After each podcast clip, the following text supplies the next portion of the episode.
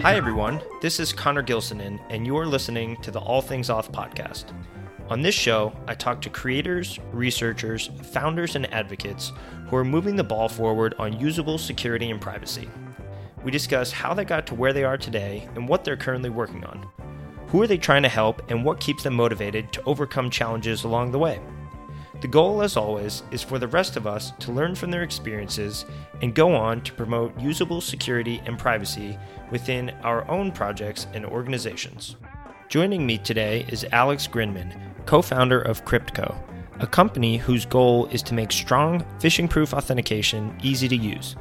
Their open source project is called Krypton, and it uses a browser extension and mobile app to turn the phone sitting in your pocket right now into a two factor authentication security key. During our conversation, Alex explains how Krypton first started as a secure messaging app, then evolved to help developers manage SSH keys, and today aims to make phishing resistant two factor authentication a realistic option for average internet users. We get Alex's thoughts on Google's recent focus on allowing Android phones to be used as security keys, what happens if you lose your phone, and different approaches to account recovery. Thanks for tuning in and enjoy the show. Well, Alex, welcome to the show. Thanks for taking the time to come on as guest today. Yeah, absolutely. Thanks for having me. So, in the introduction, we briefly heard about Krypton and some of the things it can do at a very high level. But uh, right off the bat, why don't you give us a little more context about what Krypton is and how it fits into the larger ecosystem of two factor authentication? Yeah, absolutely. So, so Krypton. I mean, the goal of Krypton is really to make strong cryptography accessible to everybody and how they authenticate to websites um, and various services. And so, you know, two-factor that we know most most commonly is you get an SMS text message with a six-digit code and you type that in somewhere. And the problem with that kind of method or any kind of method that involves typing something in is that you don't really know where you're typing it into, right? And so that six-digit code could be completely intercepted and used to uh, by an attacker to to man in the middle you and, and get access to your account. And so what these new standards, uh, universal second factor, and, and now it's called web authentication, that was just recently approved by W3C, what they aim to do is to use uh, cryptography instead to actually prevent that phishing from uh, even being possible to happen. So, and the way the way they they do that is uh, typically people have to buy these hardware security keys. You know, a YubiKey. There's a few other ones. I think you know you mentioned that you were talking with the creator of Solo Keys. So you know, uh, these there are a lot of these hardware keys that actually can take care of uh, take care of this for the user by uh, cryptographically signing some data, including you know some randomness and some other things.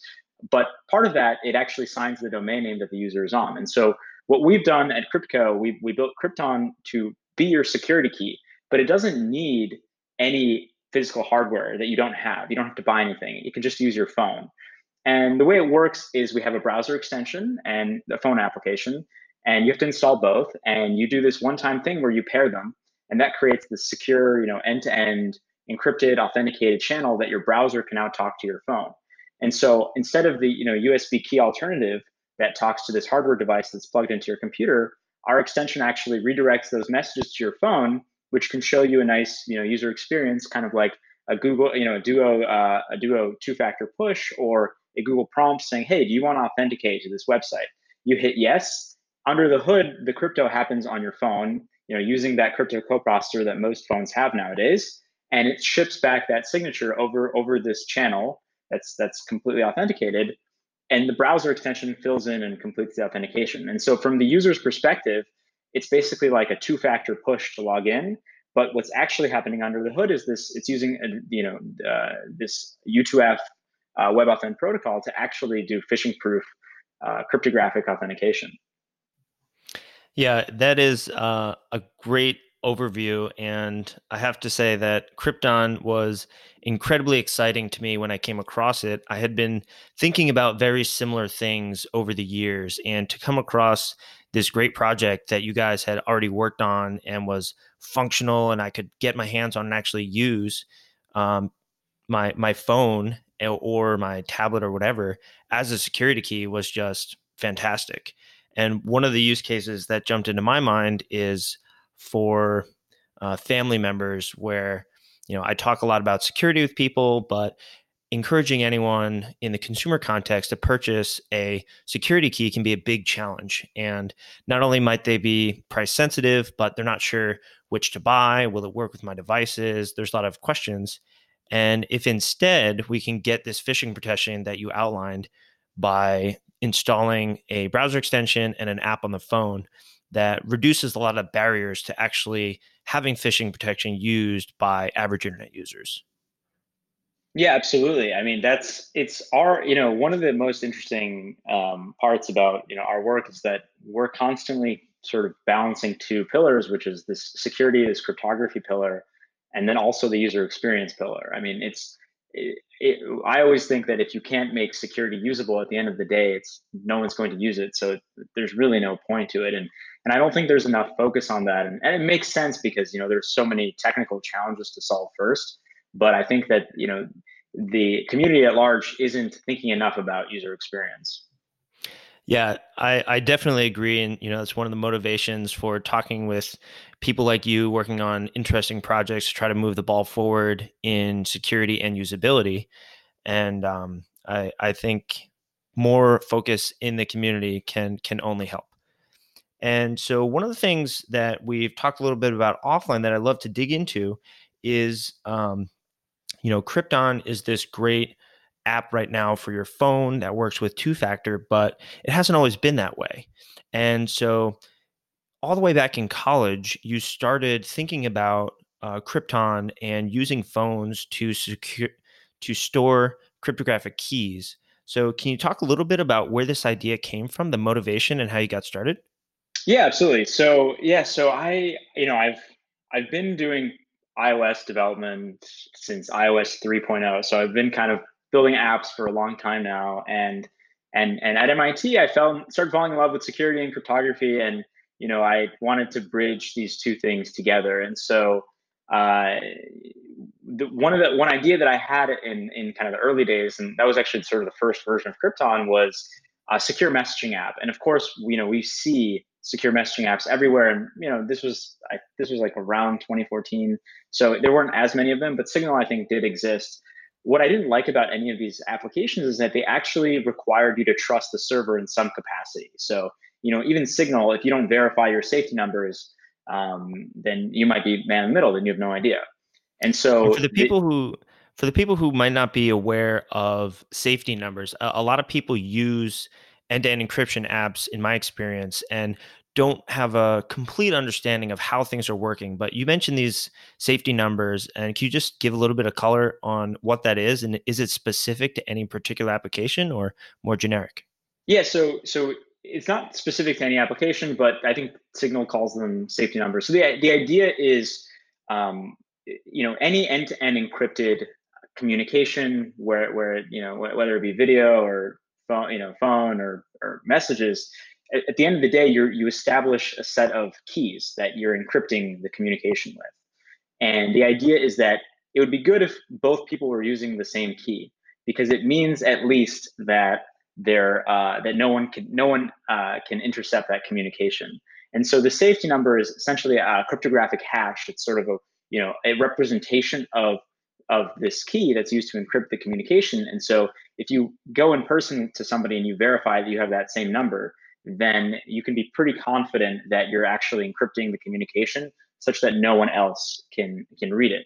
If the numbers are different, it could be the case that you're, you know, somebody's intercepting the communication and they're, you know, Alice is encrypting it with one key and that and then Eve intercepts that, reads the contents and then re-encrypts it under another key that then Bob Bob can decrypt later. And so this is the the, the fundamental problem. And so when when you use Signal, you actually trust their server at first to do this key negotiation. And so it's possible that they could intercept that communication. And unless you check those safety numbers, you don't ever really know. And so with with Krypton, what or with the first version of Krypton, whatever it was at the time, I had this idea that you can't even do that. You can't even talk to somebody that you don't trust. That's not even possible. It's not possible to establish communication that's secure without you know verifying these numbers. And so the way I did it constructively is you actually generate this key pair on your phone and you show somebody in person a public key represented as a QR code, and they use their phone to scan it, and that's that's actually how you get connected with someone. And so the key exchange is part of the you know uh, way of actually even initiating a message to somebody is you have to have their public key.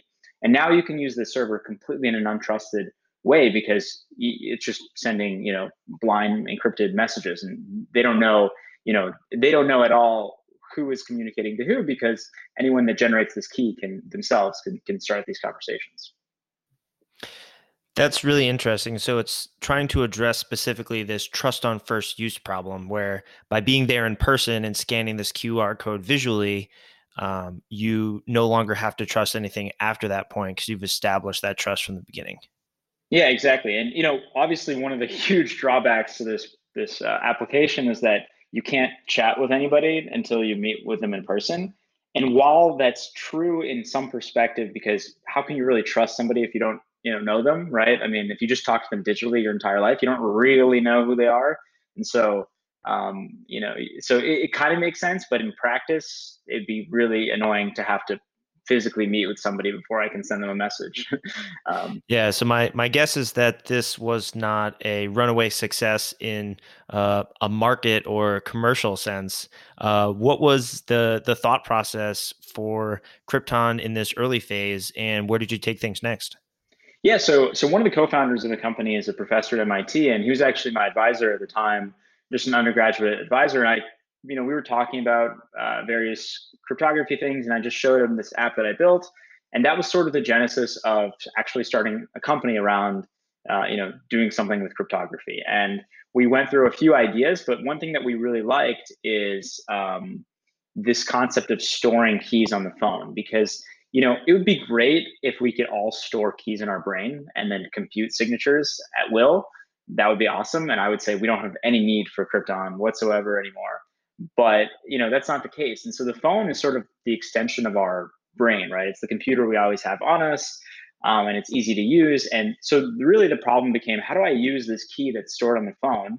Because it's a good place to store the key. It's always with me. You can now, you know, phones have crypto coprocessors. We can store the keys there um, you know apps are sandboxed so other software can't you know get access to them easily so how do you use it on another device say my computer my, my desktop um, and that's sort of where we came into developing this this pairing protocol how do i pair with a computer and essentially let the computer delegate its cryptography usage to my phone and so the computer can reach out to the phone ask it for signatures the you know, phone can approve and, and that's and that's sort of the fundamental basis for Krypton. And and at the time, you know, web authentication didn't exist. U2F was still really early days, like very few sites supported it.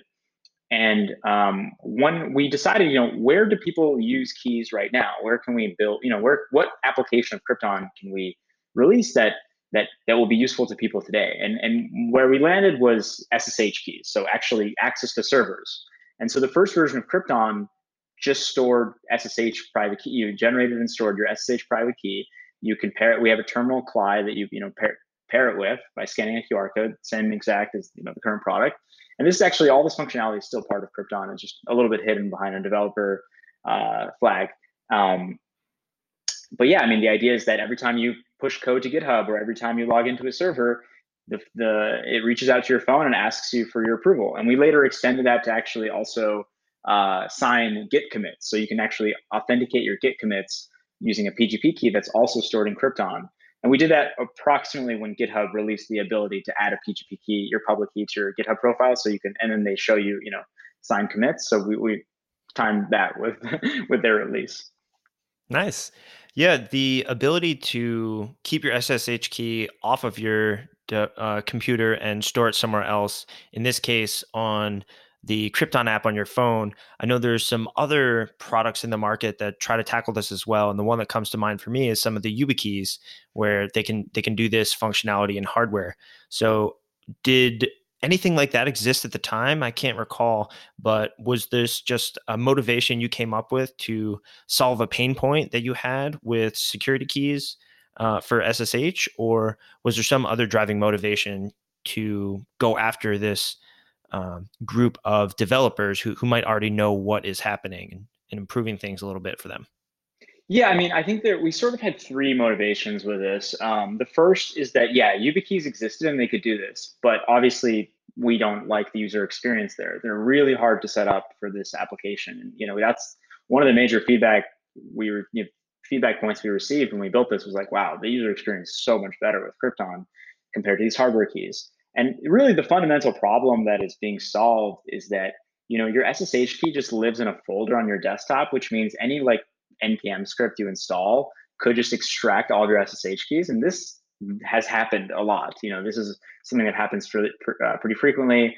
Um, there was a big, there was like a big case of this from I don't know if you've heard of Panic Software. They made uh, the Coda app for Mac and and Transmit, you know, FTP client. One of the co-founders was actually hacked this way by they downloaded some you know malware accidentally and it extracted SSH keys. And they um, it's it actually they stole their source code and they tried to ransom it um, and they or they made it public. I forget exactly what it was. But yeah i mean it was a huge nightmare for them because they're that's what they sell is their software. And, and so somebody exposed their their, their code. Um, and they actually use krypton now. They use YubiKeys and krypton for various different levels but you know they're they've been an early uh, supporter of krypton um, they even added the ability to use krypton with their ftp client so it was pretty cool um, but but yeah, I mean the yeah I mean the other the other main issue with with uh, with SSH keys is that developers are are lazy, and that's a good thing. But it can also be a bad thing when it means that they you know upload their private keys to Dropbox. And so making Krypton be an easy solution to always have your GitHub key or your server keys with you, but secure, uh, turned out to be very useful as well. Yeah, it is a really great example to highlight that the software we install as developers um, via npm or any other package management um, really is running on our computer, and unless we've audited it, we're not aware of everything that it might be doing. Uh, and it's also a great example of how quickly companies can prioritize security after the fact once they've been personally impacted by a scenario. Um, so it's great to hear that Krypton's working well for them. Were there other um, aspects of the user experience that really stood out at the time? You had mentioned it was a lot easier to use than YubiKey. What are some of the elements that that made it easier to use, and particularly that you heard feedback from users? Yeah. So one, you know, one thing is that every time you, you know, you want a developer wants to use GitHub. Let's say they haven't used GitHub in a while, you're on, or you're on ramping a new developer. They have to, to go through this process of generating this SSH key for GitHub, and everyone looks at that same blog post that actually is posted by GitHub. And so you have to like run some random command, and you know it's really easy to mess up. You might accidentally upload your private key, and so when you do this process, even even just the, the, the normal process of generating a key on your computer without any kind of peripheral device is pretty cumbersome. Um, one of the nice things about Krypton is that you push a button in the app, and then that's how your key is generated, and that's it. Um, and then we, we we have a onboarding process that guides you to what you need to install on your computer, which is just one command. Um, and then you scan this QR code, which is a very natural thing that a lot of people have seen, and, and you're basically set up completely. We help you upload your key to GitHub. We help you know the right key, obviously, and we do all that for you.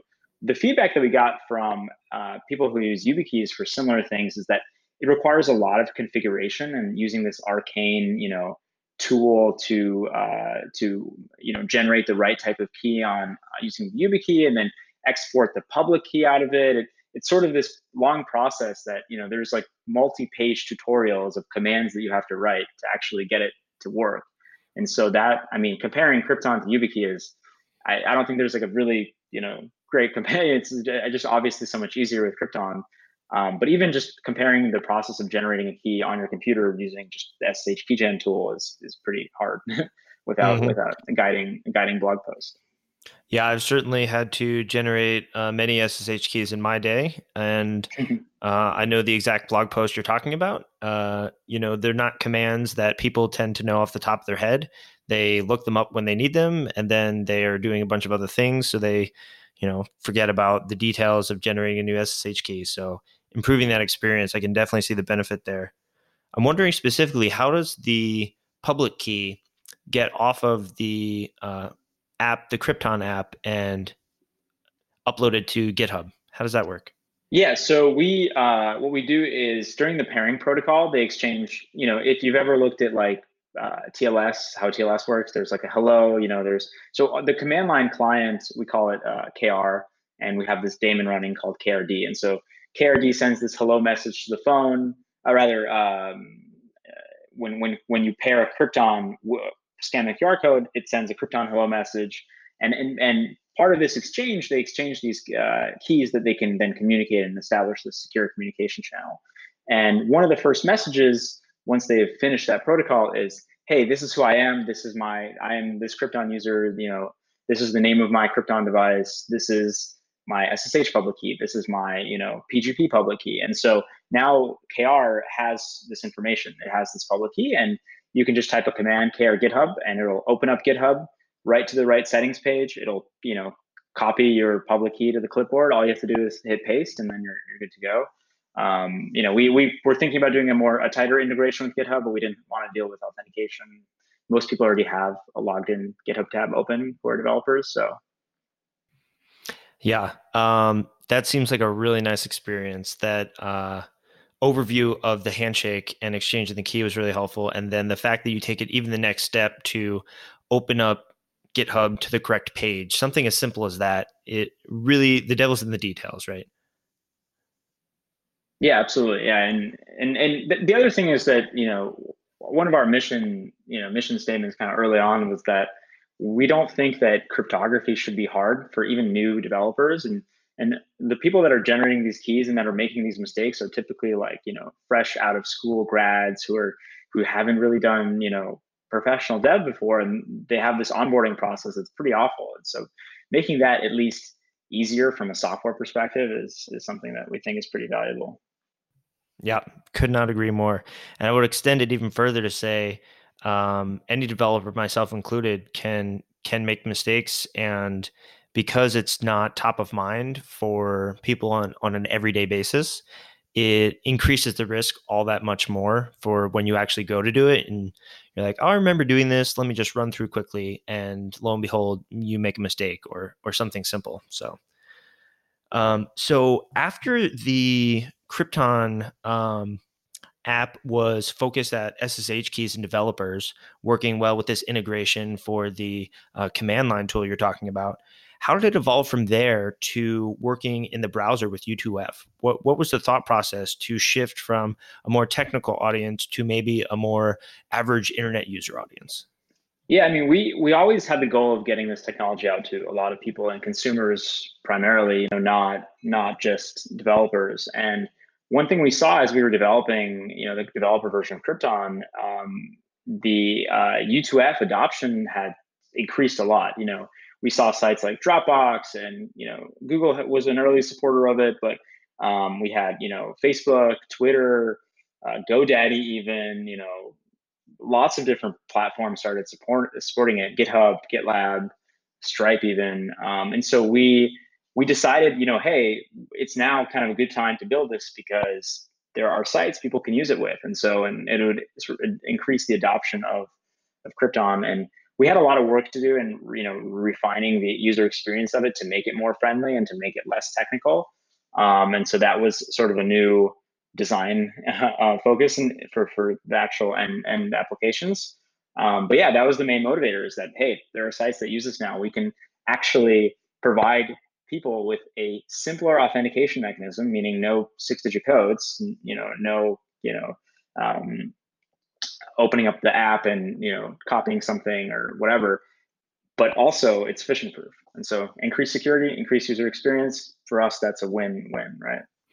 Yeah, absolutely a win-win. Uh, you had mentioned earlier this historical uh, belief that is prevalent in in a lot of communities in the tech world where you can have convenience or you can have security and there's this strong inverse relationship.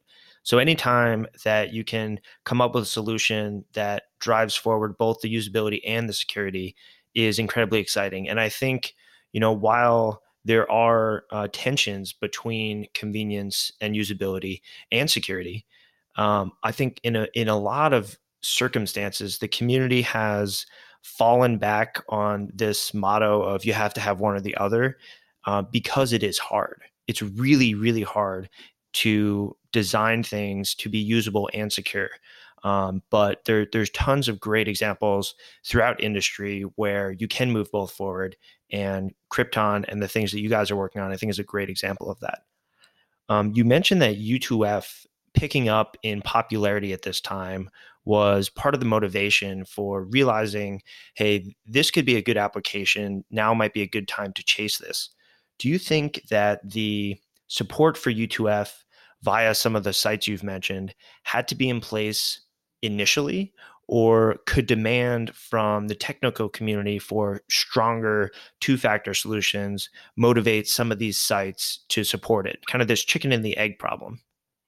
Yeah, I mean, I think you need a little bit of both. I think I think that the you know the fact that a lot of this technology was driven by Google from how they used it internally to stop phishing um, played a big role in other companies also wanting to adopt it internally. And then, sort of what you're saying is very true. The t- developer, the technical community said, "Hey, you guys should add this for your external, you know, the external site for for external customers, um, because hey, I want to store secure, you know, very sensitive things in my Dropbox account, right? And um, and so it should I should be able to protect my Dropbox account with the highest level security that exists, right? And I think that there's sort of the balance isn't quite there because these things exist for the technical user that wants them, that is persistent enough to find them. But a lot of times, for, for you know, for most platforms that we've seen, they kind of hide the U2F, the security key settings, sort of deep deep in the security uh, security setting site, right? And so you sometimes have to enable another form of two factor, anyways, before you can even get access to this menu option, which makes it hard for a consumer who doesn't even use two factor, which makes up probably more than 80% of users on every website. They don't have any two factor enabled. So if you pitch them this really good user experience two factor solution and you want them to enable it right away, they have to jump through all these other hoops before they can even turn that switch on even if they have Krypton or, or they have a security key. And so I think that there needs to be this balance that's a little bit better. And it's unclear how to do that because you know the reason that a lot of sites don't want to flash this you know feature in front of everybody is because they're worried that people will lock themselves out of their accounts, right? So there's the balance of user education um, and you know the right market timing is is, is complicated and and you know still I think it's still uh, a big struggle. Yeah, um, there's definitely a lot of factors at play here. I think the recent uh, adoption of web authentication, this FIDO2, the, next generation of the U2F spec, the fact that WebAuthn is now supported in all major browsers and um, kind of gaining momentum, hopefully, is going to be this paradigm shift where more services are able to offer support um, where they haven't in the past uh, one of the reasons that I've heard from people that they haven't implemented is that it was only supported in Chrome, uh, experimentally in Firefox, and there there wasn't this consistent implementation across browsers. So as things improve there, um, hopefully we we see some change. But to your point as well about the user experience, if you have to go through 12 different menus to even get there and then you need to make a choice between different types of 2fa there's there's still a lot of work to be done on the front end to get people into the situation where they can make the correct decision potentially for themselves to enable this secure method of two factor with web authentication. Um, so I, I think that's a really great point. Is the user experience something that you think Krypton can play a big part in by highlighting that there's many different ways to use web authentication. You know, security keys in hardware is the conventional example, but you've taken a different route here. Yeah, absolutely. I mean, one, you know, to, to your point, I think it's it's very it's very true that you know it was only supported by Chrome until very recently, and um, you know, one of the things that we were able to accomplish is because of, we have a browser extension, we can actually add it to any browser. So it works for us in Safari, it works in Chrome, Firefox, even in Microsoft Edge. And so the funny thing is that we often had to fight a different battle, which is we go, you get to a site and they think that because you're on Safari, let's say, that you're not going to be able to even access U2F. They they forcefully disable it, even though you have Krypton installed and you can log in and so I, you know, I frequently have to change my user agent um, because I, I use Safari all the time. And so, um, but yeah, I mean, it's it's. Uh, I think so. I think that's one place where Krypton can exist is that you know, even as more platforms start adding support to it, you know, just making it more accessible, making it work for people in any circumstance, right? If I use a Chrome browser and an Android phone on a Mac, it should still work. And I don't think that you know the, these configurations are going to be available, even if every platform has their own individual support for the standards um, in the in the near future. I mean, I think it's going to take a really long time, and uh, will take a lot more buy-in from websites themselves um, before we can see some of this cross-platform um, work being done. I mean, if you look at password managers, you know, like iOS and, and Mac OS and that, that whole ecosystem, they have the cloud keychain, iCloud keychain, which does password management, right? And it, it generates strong passwords, stores them for you, really good user experience if you use an iPhone, a Mac, and Safari everywhere. If you don't, then you're going to have a pretty bad experience. And so that's why things like 1Password and LastPass and you know all these different password managers exist because they filled in the gap of this cross-platform support. So I think that there's a pretty you know good compelling case for why a cross-platform password manager or rather a you know WebAuthn key manager could exist to, to simplify the user experience across across um, the different devices and, and browsers. Yeah, I, I, think that's a compelling case as well, and certainly one that uh, I am familiar with. I, I've worked on a number of projects that also rely on a browser extension, and so not being baked into the core of the browser definitely has some downsides. There, there are some really exciting advantages if it was native functionality, but because it is a browser, like you highlighted, you can port this functionality in between browsers that um, you can go from Firefox to Chrome to Safari, anyone that can work with a browser, you can potentially bring this functionality to. So I think that's a really exciting uh, differentiator. So, one of the things that we've talked about a couple of times and I want to dig in on is this idea of account recovery.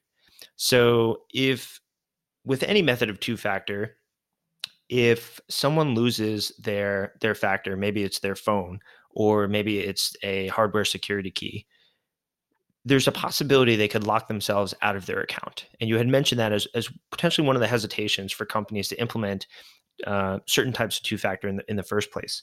So, what are your thoughts on account recovery generally? And specifically, is there anything that Krypton is doing to help there? And if someone were to be using Krypton for two factor and lose their phone, uh, what situation would they be in? Would they be having a seriously bad day?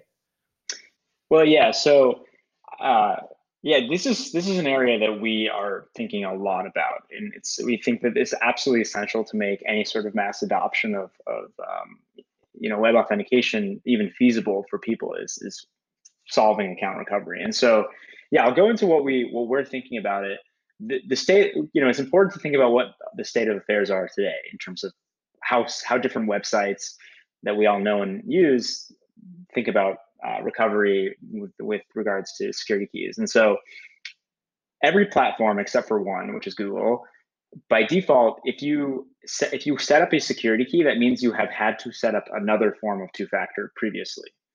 And so if you lose your security key, or even if you just don't have your security key on you, they will let you log in with a backup 2FA method, which actually reduces the security of your account because if you've enabled security keys and then all of a sudden somebody's trying to log in and doesn't have one, they don't require it, it sort of defeats the purpose a little bit. If someone tries to phish you and makes you makes it seem to you that your security key is just not working, so we'll have to default to a backup 2FA method, then that's how they can still get access to your account.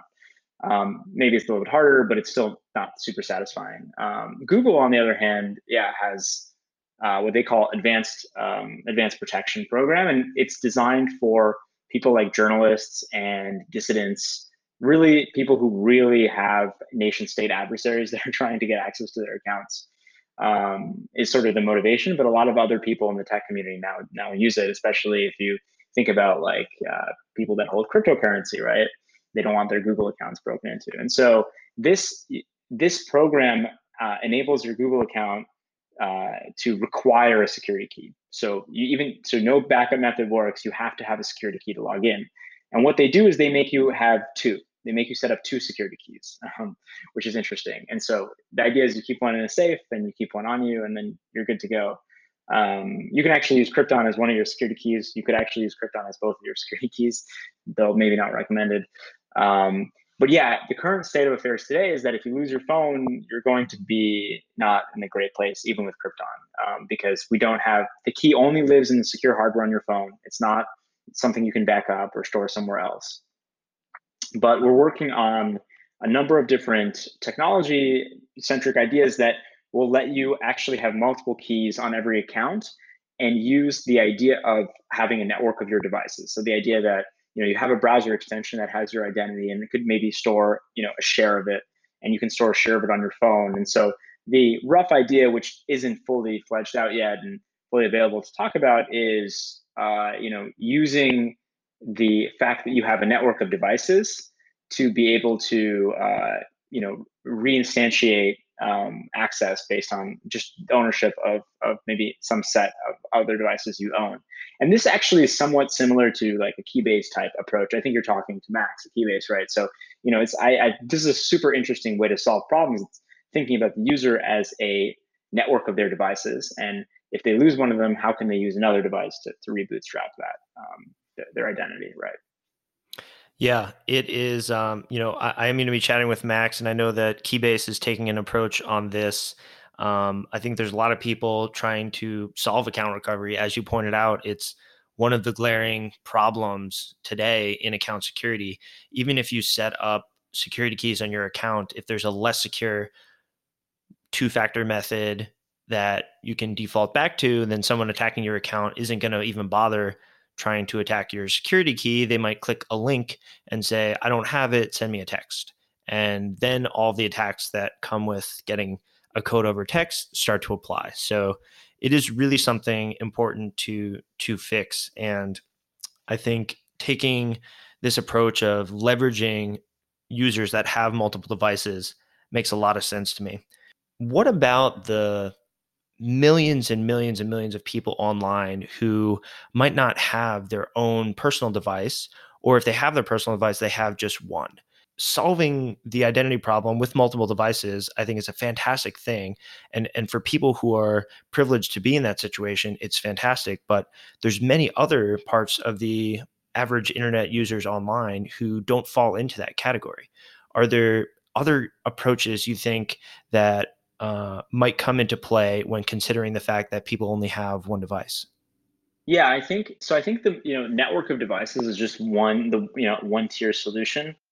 If when you actually start thinking about trust and you know recovering identity, it's you might want to think about it in terms of multiple people. So like you know who do, who in this world do you trust, right? You know, you, you know your your partner, your parents, other really good friends, right? And so sure, definitely yeah, and so so the idea is that maybe you should store a secret share, or you know, and we can talk about what secret sharing is, but the idea is you can store a part, a fragment of your identity, which is your maybe your long secret key, right, uh, or a master key, and share that a little bit of it with everybody, and so everybody that you trust. And so the idea is that if you lose all your devices, at the worst case scenario, you can you know, go up to somebody, you know, go up to your family members and, and, you know, they obviously know who you are. They trust you. They will easily help you, you know, rebootstrap your identity. One of the things I've done recently is help get my parents set up with two factor on mm-hmm. their Gmail account.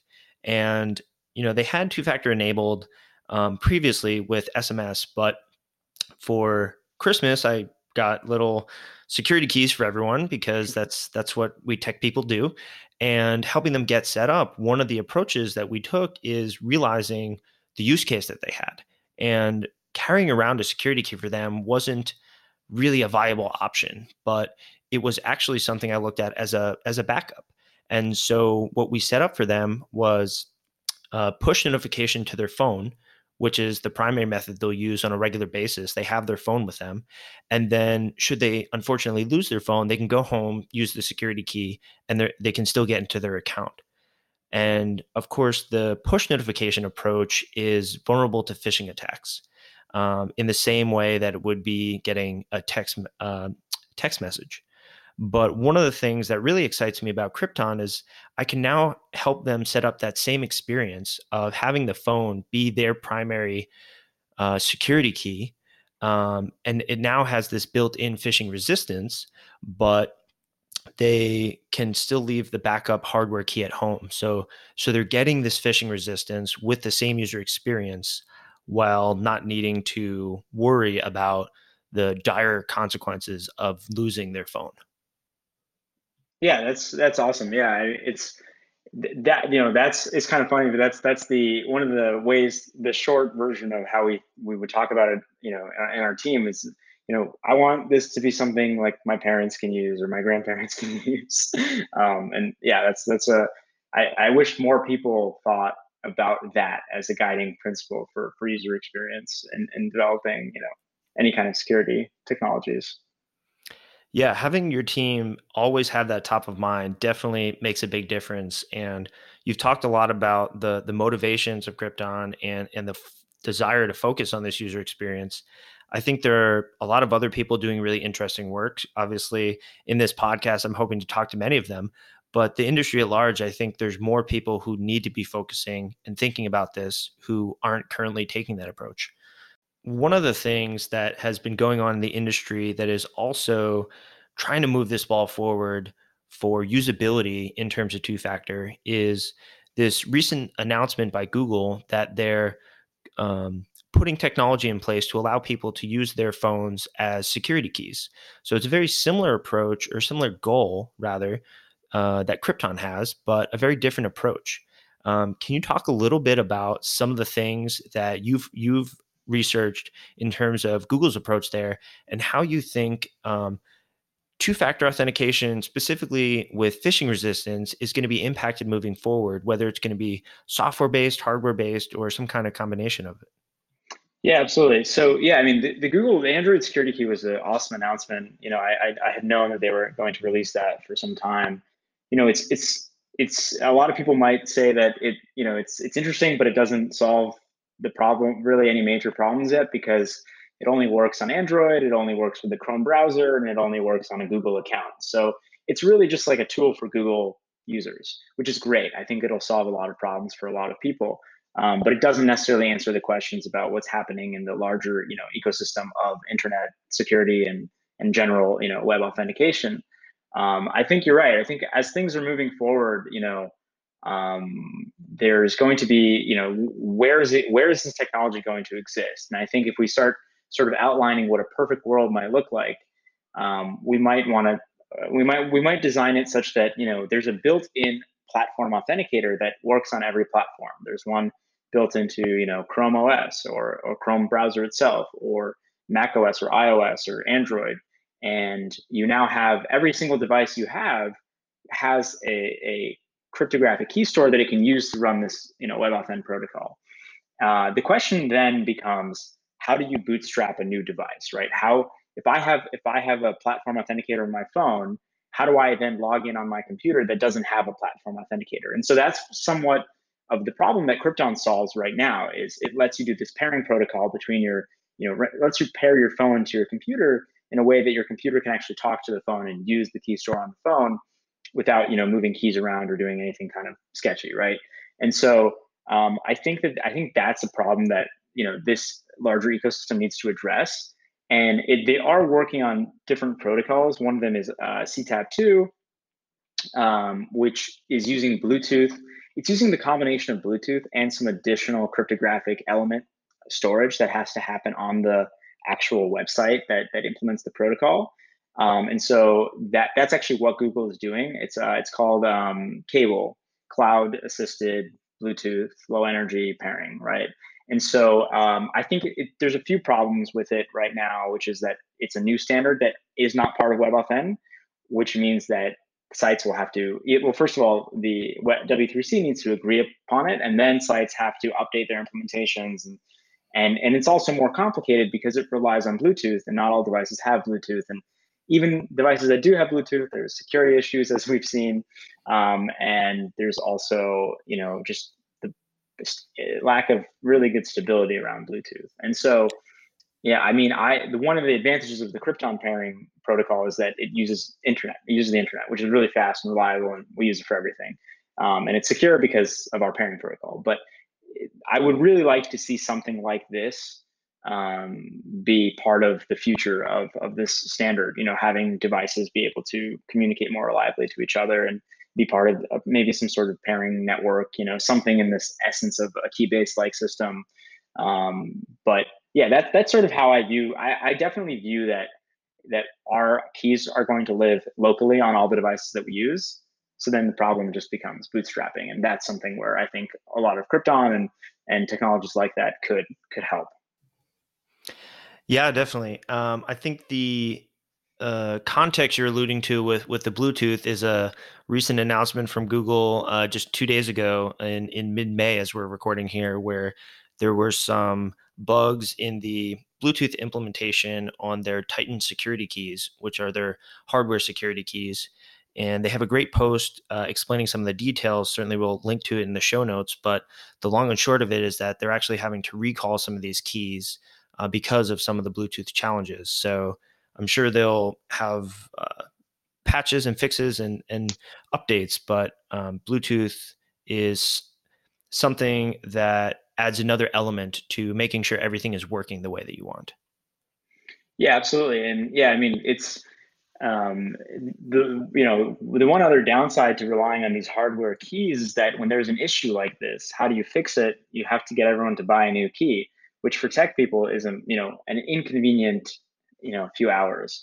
But for consumers, it's just like a you know that's just a uh, disaster right? I mean they're not going to be able to necessarily understand why or where to get one or how to read how, you know, how, to, how to set them up again. I mean um, so yeah i think that software and distributing software and making this technology part of every platform is something that hey we're going to have security vulnerabilities. It's just a fact of life. But how do we fix them? You know software is really easy and and fast that we can patch it so, Alex, one of the things about authentication is there's so many more aspects to it than even we've been talking about today. We've touched on some different challenges in the user experience to even get to the point where someone has to make this decision about which method of two factor to take. But what are your thoughts on authentication more generally and some of the challenges that the industry is facing at large to get authentication as an entire category moved forward in terms of usability? Yeah, absolutely. I mean, I you know, it's interesting if, when you look start looking at the history of authentication.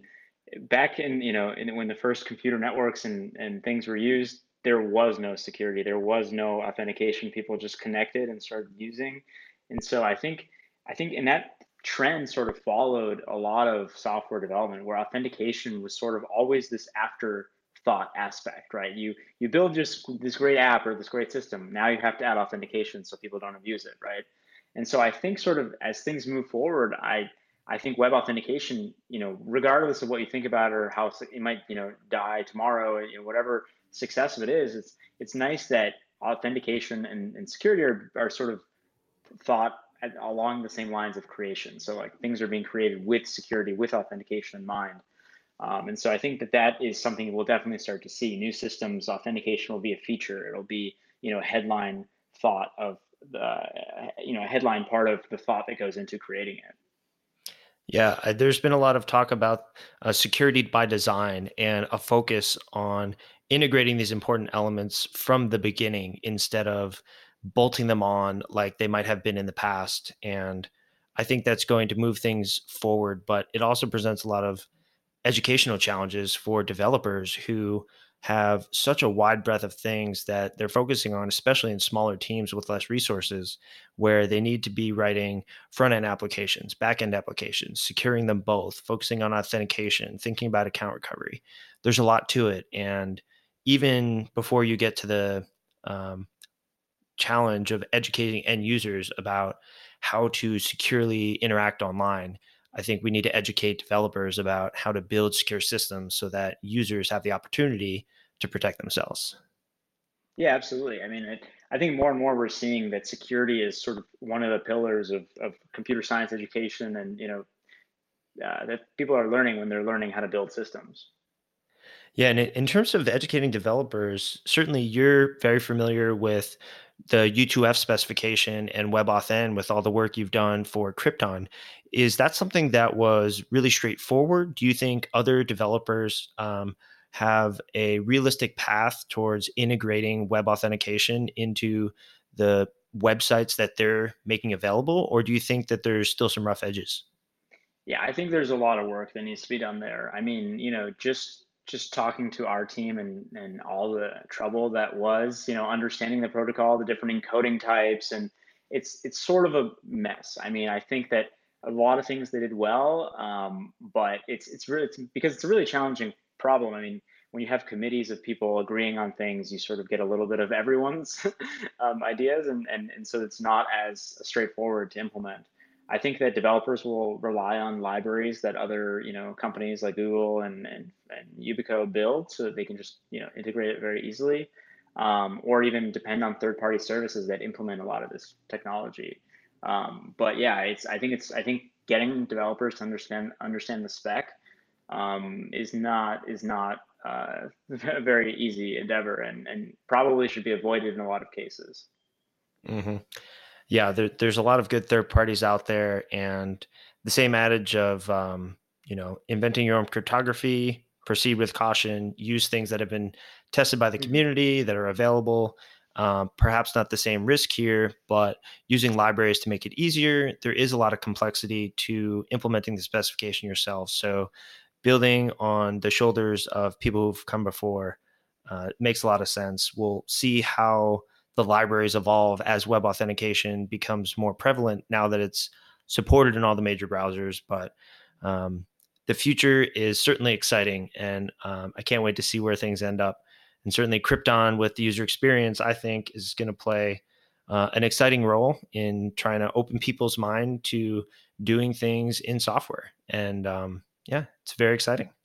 Absolutely. Yeah. Thank you so much. Really appreciate, you know, touch it. You know, I think you have a very awesome appreciation for, for a lot of the different complex tasks that goes into any kind of system like this. And it's, it's great. It's great to, it's great to have this conversation and, you know, just to share some of the, uh, the deep learnings that, you know, our team has had in this working in this space.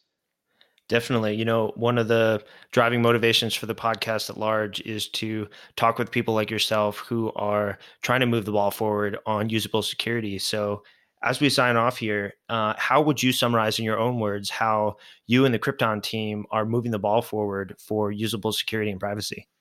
Yeah, absolutely. Yeah. So we're we're trying to make phishing proof authentication easy to use and and under the hood it's using strong cryptography that is you know a lot stronger than anything that that that most authentication solutions are using today. And from the user's perspective, it's just an app with a push notification, at, you know, getting getting their approval to log in. But under the hood, we're doing all the complex bits of making sure that's secure and and impossible to phish. And so, yeah, I mean, it's free. The app, the app is free on the App Store uh, for both iOS and Android. We have browser extensions for Safari, Chrome, Firefox, and even Microsoft Edge. Um, and yeah, you can find out everything about how to install it and set it up on um, on our website, which is krypt.co, k-r-y-p-t.co. Great. And if people are interested in getting in touch with you or the team, is there a, a way they could reach out via social media or email? Yeah, so you guys can follow us on Twitter at Kryptco, uh, one word, and feel free to reach out, send us an email uh, at our at, at, our support email or our hello at krypt.co uh, we we read every email and we try to respond to everything that we can. Fantastic. Well, uh, it's been an absolute pleasure having you on the show. Thanks for coming on. Yeah, thanks so much, Conor. Really appreciate it. You can find the show notes for today's episode by heading to allthingsauth.com slash podcast and searching for episode number two. If you enjoyed listening to this conversation and you'd like to support the show, I would really appreciate a rating or a review in iTunes. I personally read all of the reviews over there, and they really help others to discover the show. Thanks for listening, and stay tuned for the next new episode in two weeks.